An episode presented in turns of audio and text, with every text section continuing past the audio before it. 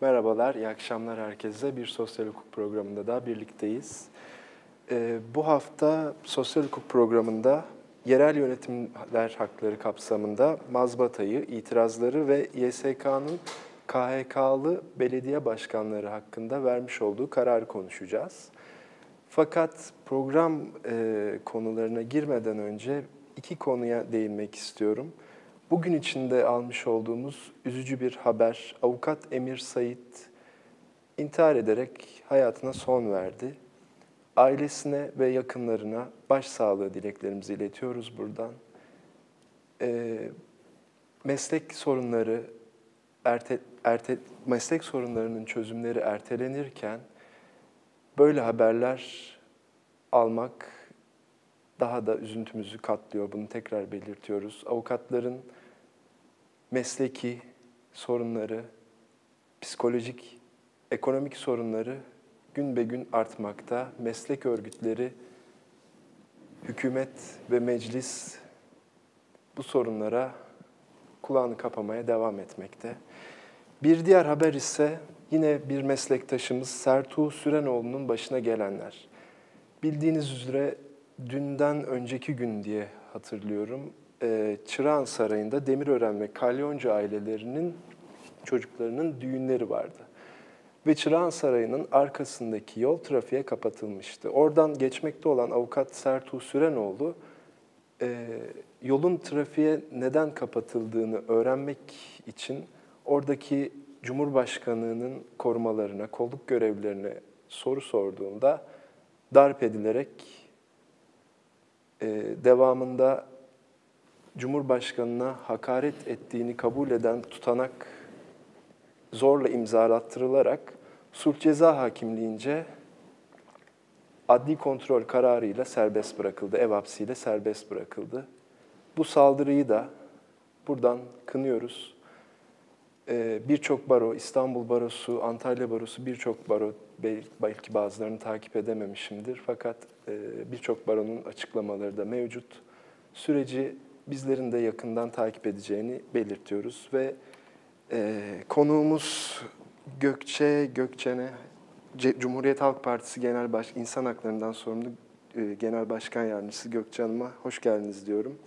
Hoş bulduk. Bu yoğun programımız için de kırmayıp geldiğiniz için teşekkürler tekrardan. Ben de teşekkür ederim. Gökçe Hanım, şimdi gündem çok yoğun. Bugün içinde AK Parti'nin e, olağanüstü itirazı gerçekleşti.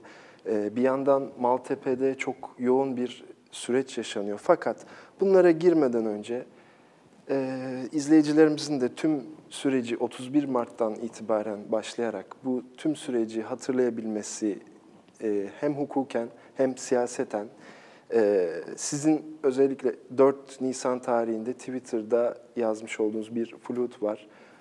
E, çok açıklayıcı ve kapsamlı. Buna da değinerek tüm süreci özetleyebilir misiniz bizim için?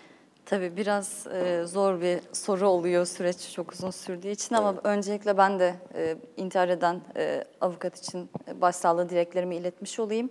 E, diğer mesele zaten çok ciddi e, işkence e, iddiaları ile ilgili. Tabii gönül ister ki bu tarz iddialarla daha çok ilgilenebilelim, Türkiye'nin gerçek sorunları ile ilgili konuşabilelim ya da İstanbulluların ya da e, kentlerde yaşanan gerçek sorunlarla ilgilenmeye başlayabilelim artık. Fakat maalesef e, gittikçe uzayan bir süreçle karşı karşıyayız. İlk başta ne oldu? Ben o şeyde Twitter'daki zincirde ne anlatmaya çalıştım? 31 Mart'ta seçimler oldu. Seçimin akşamında doğal olarak sayımlar yapıldı. Ee, seçimden önce de birçok seçim işlemi yapılmıştı.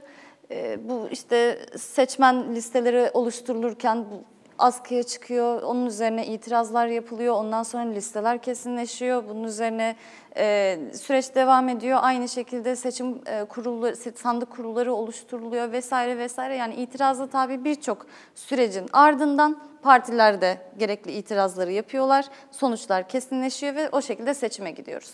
31 Mart'ta seçim oldu. Akşamında sayım yapıldı. Ertesi günde 1 Nisan'da bir il birleştirme tutanağı var.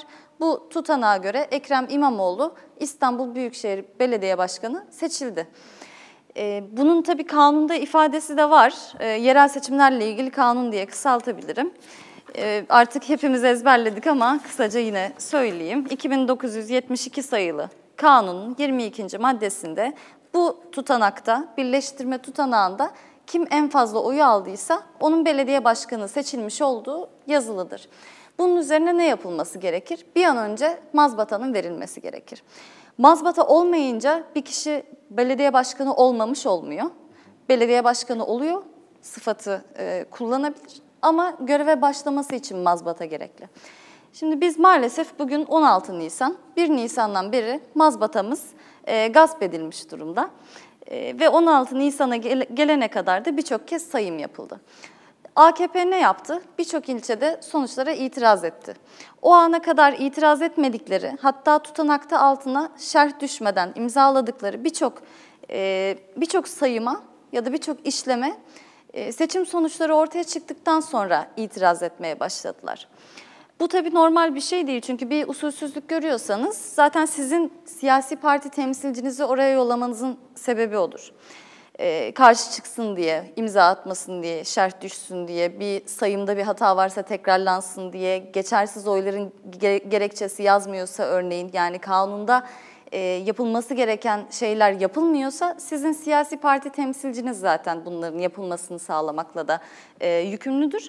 Fakat bunların hiçbiri yapılmadıktan sonra e, seçim sonuçları ortaya çıktı. İl birleştirme tutanağı hazırlandı. AKP'de e, itiraz etmeye başladı. Bu itirazlar nasıl yapıldı?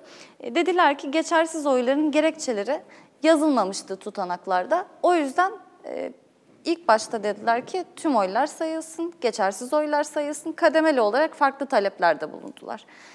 Bu durumda şuna bakmak gerekiyor.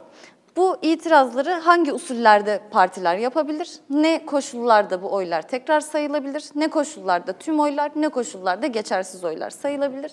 Ne koşullarda da hangi koşullarda da seçimin yenilenmesine, iptaline karar verilebilir? Bunu tartışmak gerekiyor. Ama her şeyden önce tabii bu itirazları düzenleyen de 298 sayılı kanunun yine herkesin artık ezberlediği 112. maddesi. Burada delil ve gerekçe gösterilmesi gerektiği yazıyor itirazlarda. E, tabii bir de şunu da söyleyeyim, itiraz ederken e, şey de olabilir. Yani bir maddi hata olduğunu söylüyorsanız, mesela çetele farklıdır, tutanak farklıdır.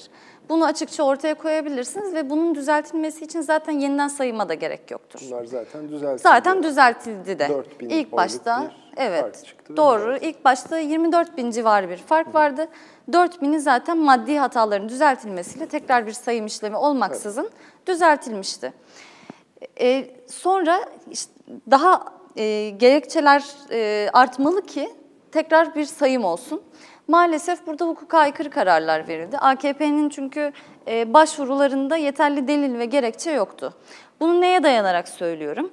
E, 2014 yılında çok net bir örnek olduğu için 2014'ü veriyorum ve e, bunu e, söylemeye de devam edeceğim. Çünkü AKP aynı gerekçeleri hatta daha da azını, daha az delili kullanarak seçimi şu an iptal ettirmeye çalışıyor. Bugün artık başvuruyu yaptılar. Fakat bunu iddia etmeye devam ettikleri her gün şunun aslında itirafını yapmış oluyorlar. Biz demek ki 2014'ü çaldık. 2014'te Ankara'da Mansur Yavaş seçilmişti. Fakat biz hukuka aykırı olarak e, bu şeyi seçimi tanımadık, itirazları reddettirdik. Şimdi de aynı şeyi kullanıyoruz dönüp bu sefer de kabul ettireceğiz. Yani bu çelişki o kadar net ki ben AKP'li yöneticilere tabii şunu tavsiye ederim. Çok da artık e, çok daha az delille, çok daha az gerekçeyle, üstelik zaten itirazı değerlendirilmiş, itirazı yapılmış, sonucu e, verilmiş, sonucu ortaya çıkmış birçok e, birçok ne diyeyim yani şeyi birçok şeyi gerekçe olarak kullanmasınlar. Çünkü kendileriyle öyle bir çelişmeye başladılar ki hem bugün İstanbul dışında verilen diğer kararlar CHP'nin veya diğer partilerin itirazları sonucunda verilen kararlarla hem de 2014'te Mansur Yavaş kararıyla çelişen bir şey ortaya koyuyorlar. Bu çelişkide e, eğer şu an haklılarsa o zaman 2014'te de bizim hayli hayli haklı olduğumuz ortaya çıkıyor. E, bu yüzden e, bir şey var yani bir e, hukuki bir e, çelişki var. Bize niye diye soruyorlardı. Niye oyların tekrar sayımından rahatsızsınız? E, hukuksuzluk olduğu için rahatsızız. Bu çifte standarttan dolayı rahatsızız. Sadece kısaca bir iki şey e, söyleyeceğim. Biz 2014'te neyi e, ispatlamıştık? Biz demiştik ki geçersiz oy sayısı çok fazla. Birçok tutanakta resmi mühür bulunmuyor demiştik. Birçok geçersiz oyun geçersizlik nedeni yazılmıyor demiştik, yazılmamış demiştik. Tutanaklarda toplama hataları o kadar fazla ki bu hataların e, il, hataların ilgilendirdiği sandıklarda toplamda 900 bin sayıda yaklaşık 900 bin sayıda oy var demiştik. Bu kadar büyük bir sayıyı etkileyebilecek e, hatalar var demiştik ve birbiriyle çelişen tutanaklar olduğunu söylemiştik. Şimdi bütün bunları biz ispatlamıştık e, ve daha fazlasını da ispatlamıştık. Mesela seçmen sayısından fazla oy kullanıldığının YSK verileri tarafından zaten e, tespit edildiğini göstermiştik. Bunun gibi birçok şey göstermiştik fakat bütün itirazlarımız bizim reddedilmişti Ankara'ya dair. E şimdi AKP ne yapıyor diye baktığımızda itirazında ne gerekçe gösteriyor? En başından beri e, geçersiz oyların sayılmasını gerekçe gösteriyor. Bugünkü tabii e, itirazı da var, olağanüstü itiraz olarak e, e, ifade ediyorlar. Ona geleceğiz belki ama daha önceden itirazını ettikleri ve sonucu çoktan e, ortaya çıkmış olan bazı şeyleri gerekçe olarak göstermeye çalışıyorlar ama hukuken bu mü- mümkün değil maalesef. Hatta Ankara e, 2014 seçimlerinde YSK'nın kararında şöyle bir ibare var. Süreç uzarsa e, seçim kurullarına güvensizlik olur. Gerekçesinde böyle bir ibare var. Fakat şu anki süreç bunun tam tersi şekilde yürütülüyor. Böyle bir çelişki de var. Peki o zaman bugüne gelelim. E, AKP'nin olağanüstü itirazı, gerekçesi, haklılık payı nedir? E, hukuken usulen doğru bir itiraz mıdır süresi yönünden? Bugün Mahmut Tanal'ın sosyal medyadan bir açıklaması vardı itirazın süresinde olmadığına dair. Yani itiraz 7 günlük bir süreye tabidir, geçmiştir şeklinde. Fakat olağanüstü bir itirazdan bahsediliyor. Hukuken Evet. nasıl değerlendirirsiniz bu itirazı? Sürenin geçtiği doğru. Bakıyorum burada var mı elimde? Burada yok ama şöyle söyleyeyim. İtirazın süresi geçti. Ee, Kanunun 130. maddesinde e, il birleştirme tutanağından itibaren 7 gün içinde olağanüstü itirazların yapılması gerektiği yazıyor. Ee, tabii AKP'nin dilekçesi maalesef yani biraz aceleyle hazırlanmış diye düşünüyorum. Ee, bir kısmında görüyorsunuz olağanüstü itirazda bulunduklarını söylüyorlar. Dilekçenin içinde tam kanunsuzluk diyorlar. Bunlar iki ayrı kurum aslında. iki ayrı gerekçeyle başvurma anlamına geliyor. Hangisini kastettiler çok bilmiyorum. Ama iki ihtimalde de zaten e, zaten oyların tekrar sayımına yönelik yeterli gerekçeleri yoktu. E şimdi bir de seçimin iptali ve yenilenmesi için aynı gerekçeleri üstelik zaten düzeltilmiş olan birçok maddi hatayı hala kullanarak bu sefer de işte seçimin iptal edilmesi için bir talepte bulunuyorlar. Ve yanıltıcı ifadeler çok var. Bu büyük çekmece e, başvurusunda da vardı. Şu en çarpıcı olanı sadece söyleyeceğim. Büyük çekmecede seçimin iptali için e, söyledikleri çok net bir şey var. Diyorlar ki 2017 referandum referandumunda seçmen sayısı e, 145.167'dir diyor dilekçede.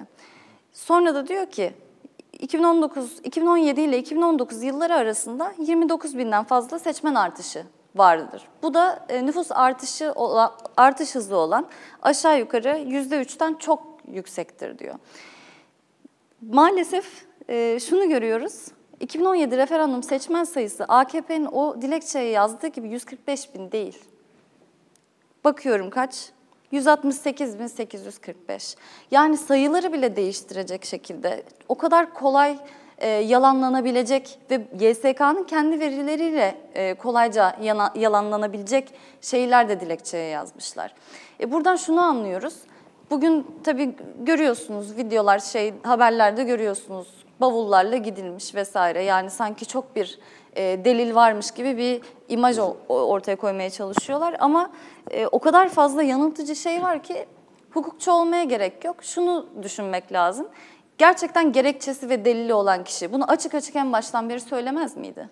Gerçekten usulsüzlük varsa ya da gerçekten seçmen sayısı çok fazla arttıysa, gerçekten işte hukuka aykırı seçmen kaydı çok fazla yapıldıysa, gerçekten binlerce e, kısıtlı kişi oy kullandıysa, gerçekten e, çok sayıda hükümlü oy kullandıysa bunları baştan ortaya koymak kolay değil miydi zaten? Çok kolay. Yani bunları rakamlarla çünkü ortaya koyabiliyorsunuz. Delili de basittir kimin oy kullandığını gösteren zaten imzalı şeyler var. Bu e, hani kendileri elde edemeseler bile zaten YSK'ya delil bak orada dediğinizde bu delil sayılabiliyor. Yani illa biz getir hepsini imzalı tek tek al e, işte kimler oy kullandı, kimler oy kullanmadı bunları tespit et demiyoruz. Ama bir iddia ortaya konulurken de en azından şunu göstermelisiniz. Yani e, burada yazıyor ki Örnek veriyorum 2308 adet oy kullanan kısıtlı seçmen. Ya bu doğru olsa bile zaten seçimin sonuçlarına etki edecek bir fark değil. Doğru olsaydı bile ki doğru mudur? Bunu şu anda biz bilemiyoruz çünkü elimizde o belgeler yok. Ama siz 2308 yazmışken buraya nasıl kamuoyuna 19 bin diye anlatırsınız? Yani bunun gibi kolayca sayılarla yalanlanabilecek derecede e, ne diyeyim yani yalanlanabilecek şekilde gerekçeler ortaya koyuyorlar. Bunlar da hukuken aslında gerekçe ya da delil teşkil e, etmez. Seçimin iptaline de sebep olmaz. Yani hukuk kısmını bir kenara bırakıyorum. Bu artık e, kaybedilen seçimden duyulan memnuniyetsizliği e, öz eleştiri yoluyla aşmak değil. Hani biz nerede hata yaptık diye düşünmek, acaba halka kendimizi anlatamadık mı, acaba doğru şeyleri söyleyemedik mi ya da belki de strateji hatası mı yaptık diye düşünmek yerine halkı suçlayan, halkın iradesini e, iradesinin yanıltıldığını yönelik bir e, algı e, oluşturarak seçimlere gölge düşürmeyi e, amaçlıyorlar. Fakat e, artık 16 gün geçti ve 16 gündür İstanbul halkı, özellikle İstanbul için söylüyorum, diğer konuya sonra geleceğiz evet. diye. 16 gündür İstanbul halkı belediye başkanından ve belediye başkanının yapacağı hizmetlerden mahrum kalmış durumda. Bu sürecin artık e, sonlanması gerektiğini düşünüyoruz. Ve bir an önce, tabii bu akşam sayım da bitecek ama sayımın e, bitmesine de gerek yok. Mazbatayı zaten biz 1 Nisan'da Peki. almalıydık. Artık bu sürecin sonlanması gerektiğini ve mazbatanın verilmesi gerektiğini düşünüyoruz. Peki e, sayım sonuçlanacak dediniz. Maltepe'de e, son, son 16-20 öyle sayılardan bahsediliyorlar bahsediliyordu sanırım programdan önce. Hı hı. Çok az bir sandık e, kaldığına dair hı hı. haberler var. Maltepe'deki bu durum sonuçlanınca e, sizce mazbata verilecek mi artık? Ya da biz şu an Maltepe'de neyi bekliyoruz? Maltepe'nin önemi nedir bu siyaseten, e, bu süreç açısından? E, Maltepe'de tüm oyların sayımına karar verilmişti. Fakat tabii tüm oyların sayımı çok uzun süren bir şey. O yüzden de e, bir an önce bu işin bitirilebilmesi için diğer ilçelerde birçok e, terminal kuruldu. Terminal nedir? E, seçim kurulu e, bazı memurlara yetki verir, gerekli personeli sağlar ve masalar oluşturur. Bu masalarda örneğin 12 olabilirdi, 30 olabilirdi. 12 masa ayrı ayrı sayıyor ki hızlı bitsin bir an önce bitsin bu iş. Fakat AKP'nin ve MHP'nin itirazları sonucunda e, birkaç kez bu süreç kesintiye uğradı ve e, çok az sayıda kurul saymaya devam etti uzun bir süre. Fakat ondan sonra YSK karar verdi ee, ve kararın üzerine birkaç uyarıda da bulunmak zorunda kaldı maalesef. YSK'nın kararı hemen uygulanmadı çünkü. Arada da usulü bazı anlaşmazlıklar olmuştu ya da kararın çok anlaşılmaması ile ilgili sorunlar olmuştu ama e, eninde sonunda geldiğimiz noktada e, 6 masa e, sayıma devam ediyor ve bu akşam muhtemelen şu an belki hani yayındayız e, en son sayıyı bilemiyorum ama girmeden önce duyduğum e, 12 sandık kaldığına yönelik bir bilgi. 12'den e, önce de tekrar sorduğum, yani önceki saatlerde sorduğumda 37 vardı. Ta 37 sandık varken bile bir hesap yaptığınızda bütün oylarda e, hata olması ihtimalinde bile bütün oylarda yani sadece geçersizlerde de değil, bütün oylarda hata olması ihtimalinde bile zaten bu fark kapanmıyor. Çünkü fark şu sıralar 13.800 e, civarında. Peki, e, benim programımızın aslında ikinci yarısını e, ayırmayı düşündüğüm bir konu. Çok da önemsediğim. KHK'lılarla ilgili YSK'nın vermiş olduğu karar. Şu an bu karar e, 6 ilçe ve 2 beldeyi etkiliyor. Bazı e, ilçelerde e, ikinci sıradaki belediye başkanı adayları mazbatalarına almış durumda. Hatta bugün sosyal medyada çok fazla gündem olan bir video vardı. Van'ın Tuşba ilçesindeki e, belediye meclisi toplantısında e, birinci sıradaki HDP adayı e, şu an mazbatasını almış ikinci sıradaki belediye başkanına kavramlar da böyle ikinci sıradaki belediye başkanı birinci karıştı gitti. E, mecburen böyle oldu. E, ironik bir durum oluştu.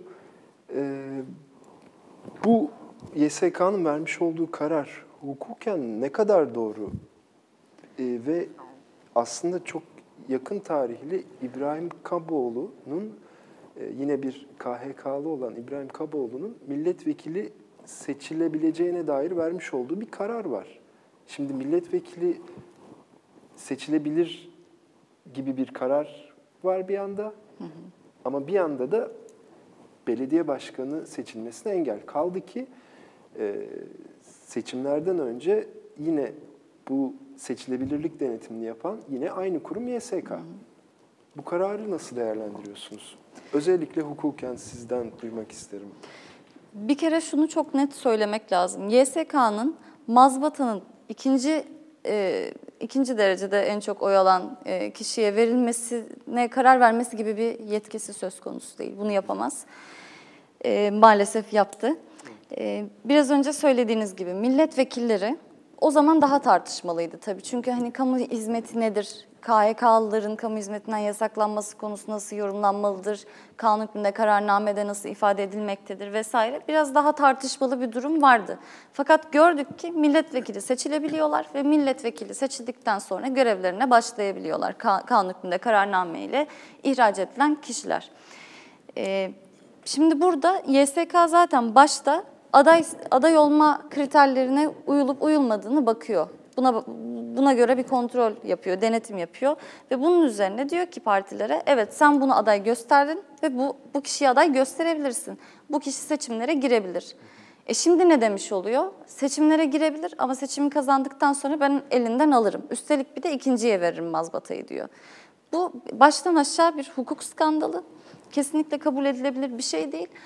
Yani kanun hükmünde kararname ihraç edilen bir kişinin belediye başkanlığı yapamayacağına dair bir görüşü olsa bile mazbatayı ikinciye vermek yerine neden seçimin yenilenmesine karar vermiyor? Bu da ayrı bir soru.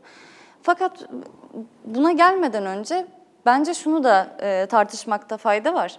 Kanun hükmünde kararnameler ne için çıkarılmıştı? Ne için vardı? Olağanüstü hal kanun hükmünde kararnamelerinden bahsediyoruz.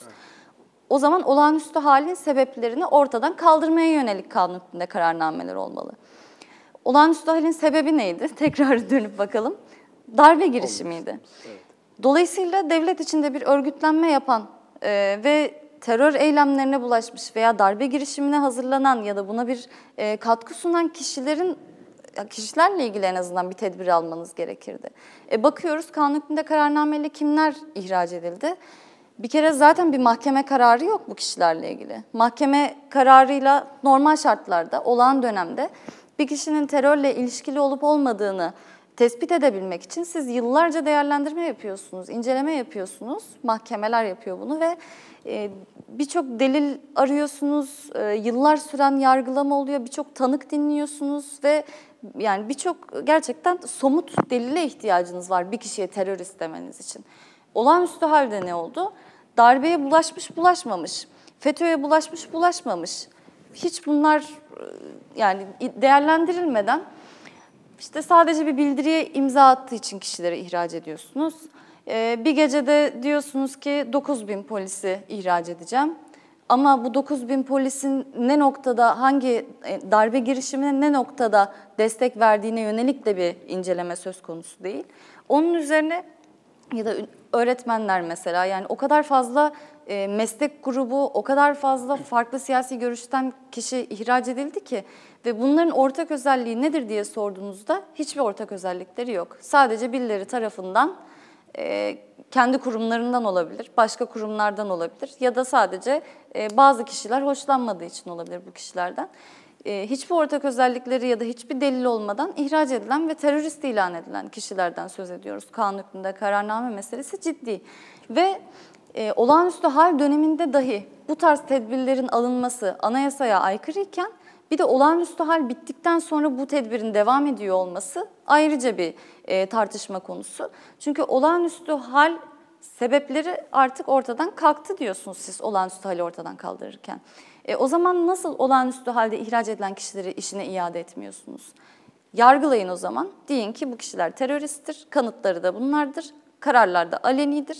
O zaman en azından kamuoyunu da o kişileri de e, mağdur varsa mağduru da ikna edebilmiş olursunuz. Fakat şu an hiçbir açıklama yok. Olağanüstü Hal Komisyonu kararları zaten aleni değil. Bize örneğin e, hakkında karar verilen kişi varsa o ulaşabiliyor. E, ve o sayede biz bazı kararları görüyoruz. Ve kararlara baktığımızda gerekçe yönünden de çok zayıf olduğunu görüyoruz birçok kararın. Hatta bazı kararlar kopyala yapıştır usulüyle içinde de hatalı ifadeler e, içerecek şekilde yazılıyor. E, buna karşı idare mahkemesine gide, gidebilirsiniz diyorsunuz vesaire vesaire. Şimdi bütün bu süreç hala işlerken e, şu ne olacak? Mesela şunu sormak lazım. Mazbatayı siz ikinciye verdiniz. Sonra o kişi olağanüstü hal komisyonundan döndü. Kabul edildi başvurusu. Ya da olağanüstü hal komisyonu reddetti ama sonra idare mahkemesine başvurdu. Bu kanun hükmünde kararnameyle ihraç edilen kişi. Sonra görevine iade kararı çıktı diyelim. O zaman ne olacak? Mazbatayı bu sefer de oradan alıp oraya mı vereceksiniz? Geriye dönük olarak o halkın e, iradesi, sandıktan çıkan irade ne olacak? Yani çok e, garip bir süreçle karşı karşıyayız. Hukuken açıklamak da çok mümkün değil ama e, siz en azından şunu söylemek gerekir. Siz eğer olağanüstü hal bitti demenize rağmen olağanüstü hali devam ettiriyorsanız ve olağanüstü hal süresince de yaptığınız işlemler hukuka bu kadar aykırıyken bunu olan dönemde de devam ettiriyorsanız biz başından beri Cumhuriyet Halk Partisi olarak şunu söylüyoruz. Bu 15 Temmuz bir darbe girişimidir, bir askeri darbe girişimidir. Bunu kınıyoruz. Ama 20 Temmuz'da olağanüstü hal ilanı ve bugüne kadar devam eden bir sivil darbe rejimidir. Bunu da kınıyoruz. Peki e, kesmek istemedim ama şunu sormak istiyorum. Bu e, YSK'nın KHK'larla ilgili vermiş olduğu karardan hukuken bir dönüş mevcut mu veyahut e, bu KHK'lı kimselerin yargı sürecinden bağımsız olarak e, hı hı. soruyorum bunu. Hı hı. E, yani bir mazbata iptali gibi bir süreç mümkün mü hukuken? Olabilir. Hı hı. Mazbatanın iptali de mümkün. E, çünkü mazbatanın verilmesi için, şimdi İstanbul meselesinde de hep söylediğimiz bir şey var. Mazbatanın verilmesi için zaten bütün itiraz usullerinin işletilmiş olması, her şeyin kesinleşmiş olması gerekmiyor. Birleştirme tutanağında bir kişi başkan olarak seçildiyse o kişiye mazbatası verilir. Daha önce de yine YSK'nın verdiği karar var. Eğer e, seçimin iptali varsa veya bir usulsüzlük sonucunda sonuç değişiyorsa o zaman mazbatanın zaten geri alınması da mümkündür. Kanun hükmünde kararnameler için de e, bunun söz konusu olabileceğini e, söyleyebiliriz tabii ki. Ama ne yol var? Ne hangi yollara başvurabilirler? E, bir aslında şöyle bir sorun da var. YSK bu kararlarında benim en azından e, elime geçen gerekçesiz kararlar bunlar. Kısa kararlar verildi. Kanun hükmünde kararnameyle ihraç edilen kişiler yerine ikincilere mazbatanın verilmesine dair birçok karar. Fakat bunun gerekçesi daha yazılmadı. Yani YSK ya da yazıldıysa da en azından bize ulaşmadı o şekilde söyleyeyim. Ee, yani hangi gerekçeyle, hangi hukuki gerekçeyle bu karara varmış olduklarını şu an bilmiyoruz. Fakat YSK'nın kararına karşı tekrar YSK'ya e, başvurmak Başvur. mümkün. Hı hı. Onun dışında Anayasa Mahkemesi'ne bir başvuru mümkün ama Anayasa Mahkemesi bu konuda e, kendini e, yetkisiz ilan ettiği için daha önce e, tabii ihtimal düşük görülüyor. Bu konuda açıklama yapan tabii HDP'li yöneticiler de ya da milletvekilleri de Anayasa Mahkemesi'nden çok ümitli olmadıklarını dile getirmişlerdi. Böyle duydum ama yine de Anayasa Mahkemesi'nde bir yol denemekte bence fayda var. Ee, onun dışında da uluslararası alanda Avrupa İnsan Hakları Mahkemesi yolu açık gibi görünmüyor. Çünkü e, yerel seçimleri kapsayan bir e, yetkisi söz konusu değil. Sadece genel seçimleri inceledi Avrupa İnsan Hakları Mahkemesi bugüne kadar. Fakat e, Birleşmiş Milletler'e bağlı e, bir e, sözleşme, medeni ve siyasal e, haklar sözleşmesinin e, maddelerinden birinde şimdi numarasını çok hatırlamıyorum ama e, medeni ve siyasal haklar sözleşmesinde e, seçimlerle ilgili hükümler seçim hakkı yerel seçimleri de kapsayacak şekilde düzenlenmiş. O yüzden Avrupa İnsan Hakları Mahkemesi'ne başvurmak yerine İnsan Hakları Komitesi'ne, Birleşmiş Milletler İnsan Hakları Komitesi'ne başvurmak e, ve sonuç almak da mümkün. Mazbata iadesinden bahsetmişken e, şunu da sormak istiyorum son olarak yavaş yavaş süremizin sonuna geliyoruz. E, seçimler seçimlerin yenilenmesine karar verilen Kırıkkale Keskin'de e, İyi Partili belediye başkanının mazbatasının iptaline karar verildi. E, şimdi bu karar çok konuşuluyor. İstanbul için de seçimden seçimlerin yenilenmesi konuşulduğu için İstanbul için emsal oluşturur mu çekinceleri başlamış e, durumda kamuoyunda. E, hukuken siz nasıl değerlendirirsiniz bu kararı e, veya bilginiz var mı bilmiyorum YSK'nın daha önce bu yönde bir kararı var mı acaba? E, seçimlerin yenilenmesine karar verdiği bir yerde mazbatanın iptaliyle ilgili. E tabii seçimlerin yenilenmesi durumunda mazbatanın iptali e, mecbur. Ama e, İstanbul için emsal teşkil eder mi? Hayır etmez. Çünkü İstanbul'da seçimlerin iptali için biraz önce bahsettiğim gibi hiçbir hukuki gerekçe yok. Yani Evet. bunu tartışmak bile Türkiye demokrasisi açısından bambaşka bir yere e, gideceğimizi gösterir ve biz o kadar ümitsiz olmak Evet. istemiyoruz. Çünkü e, gerçekten e, YSK'daki hakimlerin de kamuoyunda bir vicdanı olduğuna inanıyoruz. E, bu kadar şey saydık. Geçersiz oyların tekrar sayılması bile ya da tutanaklardaki maddi hataların düzeltilmesiyle ilgili bile yapılan başvurular, başvuruların çoğunlukla hiçbir hukuki e, gerekçesi veya delili yok. YSK'nın kendi ifadesi var. Yani YSK İstanbul'daki seçimleri iptal edemez. Çünkü e, açıkça daha önce söylediği gibi bu sürecin uzaması durumunda seçimi yöneten kurullara karşı güvensizlik oluşması kaçınılmaz olacaktır. Türkiye'de bir seçim sonucuna saygı duyulmayan bir ortam e, düşünülemez, düşünmek istemiyoruz. Böyle bir ihtimali de kabul etmek istemiyoruz. Biz zaten başkanımızı seçtik. Ve biz artık insanların gerçek sorunlarıyla ilgilenerek siyaseti de e, güncel e, sorunlarla ilgilenen yani sorunu pekiştiren değil e, sorunları çözen bir e, hale getirmek istiyoruz.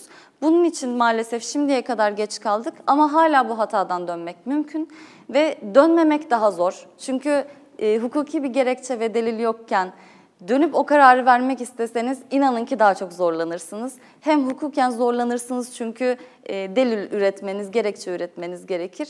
Ama vicdanen daha çok zorlanırsınız çünkü sizin kendi ailenizin bile e, yüzüne bakamaz hale gelirsiniz. Bu kadar her şey ortadayken, bu kadar rakamlar e, yanıltıcı olarak, yanlış olarak ortaya konmuşken maalesef Adalet ve Kalkınma Partisi'nin dilekçelerinde. O yüzden şuna inanmak isterim. E, halk zaten bir irade ortaya koydu. Dedi ki e, hem siz uzlaşarak yönetin hem bana beka sorunu anlatma, benim ekonomik sorunlarım var dedi, benim hayatımda yaşadığım problemlerim var dedi.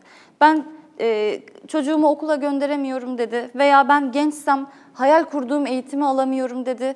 E, ancak iş bulabileceğim eğitimi al- almak zorunda kalıyorum dedi. Geleceğe dair güvenim yok dedi. Bu konuda bir şeyler yapın dedi seçmen. Ve artık seçmenin şu kararına saygılı olmak lazım. E, şu an seçime gölge düşürecek tarzda açıklamaları maalesef Adalet ve Kalkınma Partisi'nin yöneticileri yapıyor. Ama biz e, partinin de e, bütün yöneticilerin aynı şekilde düşünmediğine inanmak istiyoruz. Ama şunu en azından çok net biliyoruz. Seçmen en azından şunu söylüyor. Diyor ki Cumhuriyet Halk Partisi, Millet İttifakı İstanbul'da seçimi kazandı.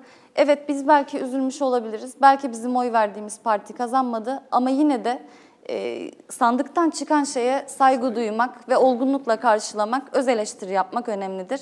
O parti için de önemli. Nasıl ki biz daha önce da başarısız olduğumuz seçimlerden sonra öz eleştiri e, yapıyoruz E, ve o öz eleştiriler sayesinde de kendimizi de geliştirdik.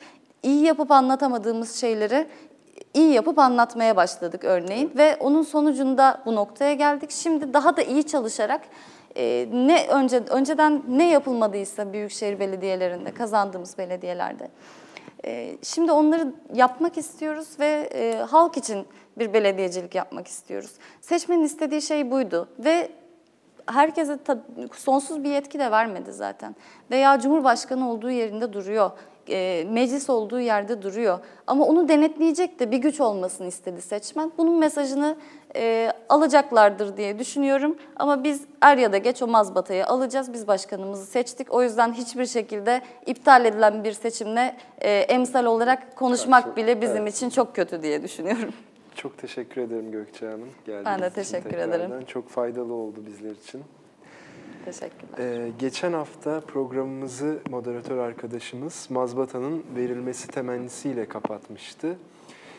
Gerçekleşmedi. Bu hafta tekrar aynı temenniyle programımızı kapatıyoruz. Sosyal hukukta haftaya tekrar görüşmek üzere. İyi akşamlar.